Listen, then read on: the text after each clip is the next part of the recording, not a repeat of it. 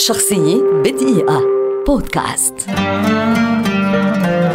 سمير حنا مطرب لبناني كبير ولد عام 1946 ويعد أحد أبرز وجوه الحقبة الذهبية للأغنية اللبنانية.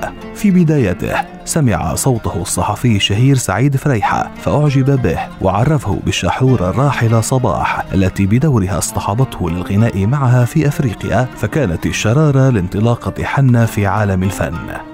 في رصيد سمير حنا الفني أكثر من مئة أغنية الكثير منها محفوظ عن ظهر قلب لدى شريحة كبيرة من الجمهور العربي. من معليش الله يسامحك للفنان الياس الرحباني الذي يعتبر من أكثر الملحنين تعاونا معه بحوالي 18 لحنا إلى أغنية الليل الليل يا ويلي شو بده يصير؟ لفيصل المصري. إلى يا قمر لو رحت بعيد والتي لحنها له غسان الرحباني وكان بعمر الأربعة عشر عاما وقتها. إلى خصرك لما مال إلي شويري وصولا إلى يلي مش عارف اسمك وقالوا لي عنك دلوعة ولبسنا شراويل جدودنا وغيرها الكثير كما أنه يمتلك العديد من الأغنيات الوطنية التي غناها من قلبه لبلده لبنان.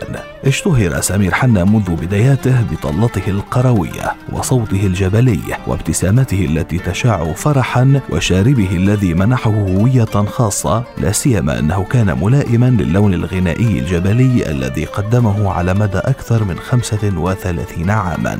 بالأمس في الخامس من أيلول سبتمبر عام 2020 رحل سمير حنا بعد صراع طويل مع المرض عن عمر 74 عاما تاركا للمكتبة الموسيقية العربية أعمالا لن تنسى. شخصية بدقيقة.